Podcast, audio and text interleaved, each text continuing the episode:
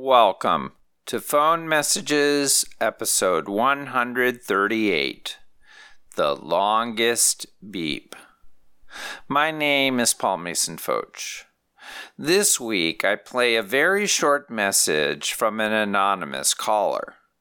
Because the clip is so short, I have decided not to disguise the voice as I normally do when it is someone I cannot identify. The message is five seconds long and comes from the fall of 1989. Let's listen. For the longest too. This little recording encapsulates the odd micro pleasures a telephone could provide before it became the ubiquitous tool of contemporary life. The giggling we hear on the line suggests the caller found whatever my outgoing message was to be funny, and the strangeness of the machine's long beep was icing on the cake.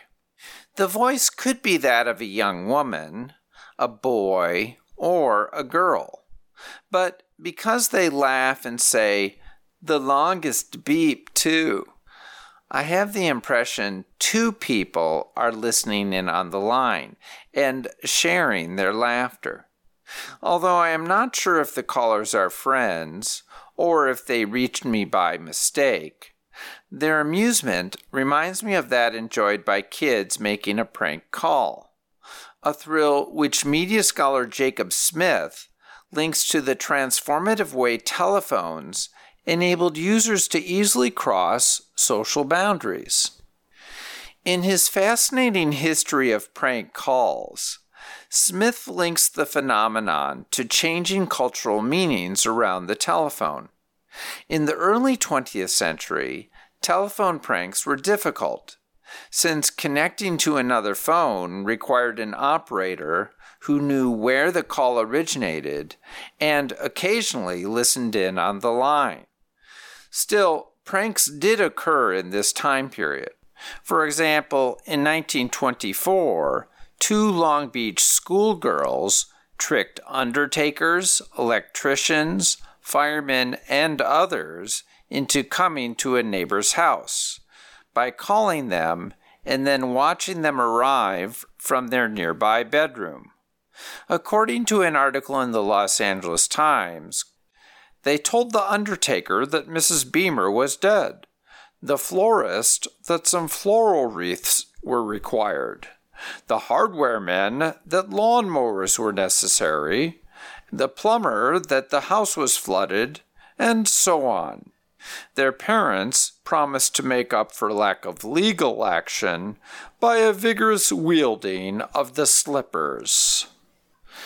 The rise of direct dialing in the 1930s allowed anonymity, and prank calls really increased in the 1950s and 60s.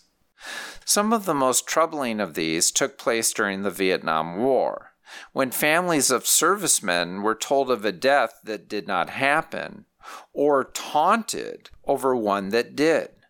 This led to congressional hearings and a federal law banning abusive calls passed in 1968. Perhaps surprisingly, prank calls were mostly associated with young women until the 1970s, when young men became the primary pranksters.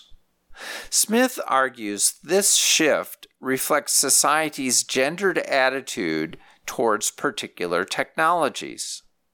Historically, women were considered to have an affinity toward the telephone, but in the 1970s, home recording devices, which were popular among men, took on a central role in the crank call.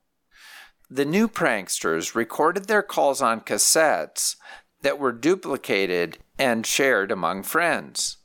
Some of these tapes gained wide distribution and were later made into comedy albums. Probably the most famous example from this era are the Tube Bar tapes, where Jim Davidson and John Elmo, calling themselves the Bum Bar Bastards, used crude puns to trick the owner of Jersey City's Tube Bar into shouting embarrassing phrases at his patrons. The tapes inspired a recurring gag on The Simpsons, where Bart calls Moe Szyslak of Moe's Tavern, and each time lures him into repeating a new ridiculous name. The rise of caller ID in the 1990s again transformed the nature of prank calling, since callers could no longer rely on anonymity. A new type of prank emerged that took advantage of the growth in telemarketing, where charlatans recorded calls from solicitors and attempted to engage them in humorous, time wasting conversations, which was seen as a sort of revenge against the collective nuisance caused by telemarketers. On one level, the joy of turning the tables on these professional pests is understandable. But considering they are mostly low wage workers whose job requires enduring constant abuse, I find the humor less appealing. In fact, as Smith points out, throughout history, prank calls have often included a dynamic of social power in part because traditionally, wealthier people have had the ability to filter calls through servants and secretaries. The cheap answering machine democratized this filtering service and empowered everyday folks to choose when and with whom they would speak on the phone. Although nearly everyone has caller ID and voicemail today, the prank phone call has not disappeared. In fact, some of the most popular YouTube stars get millions of hits with their hoax calls. And Comedy Central has revived the show Crank Yankers, which first aired in 2002 and where celebrities make prank calls recreated with puppets, usually to businesses that are required to answer the phone. If you want to pull a prank on someone, please contact me through my website, pfotsch.com. That's P F O T S C H.com. Thanks for listening. Talk to you next week.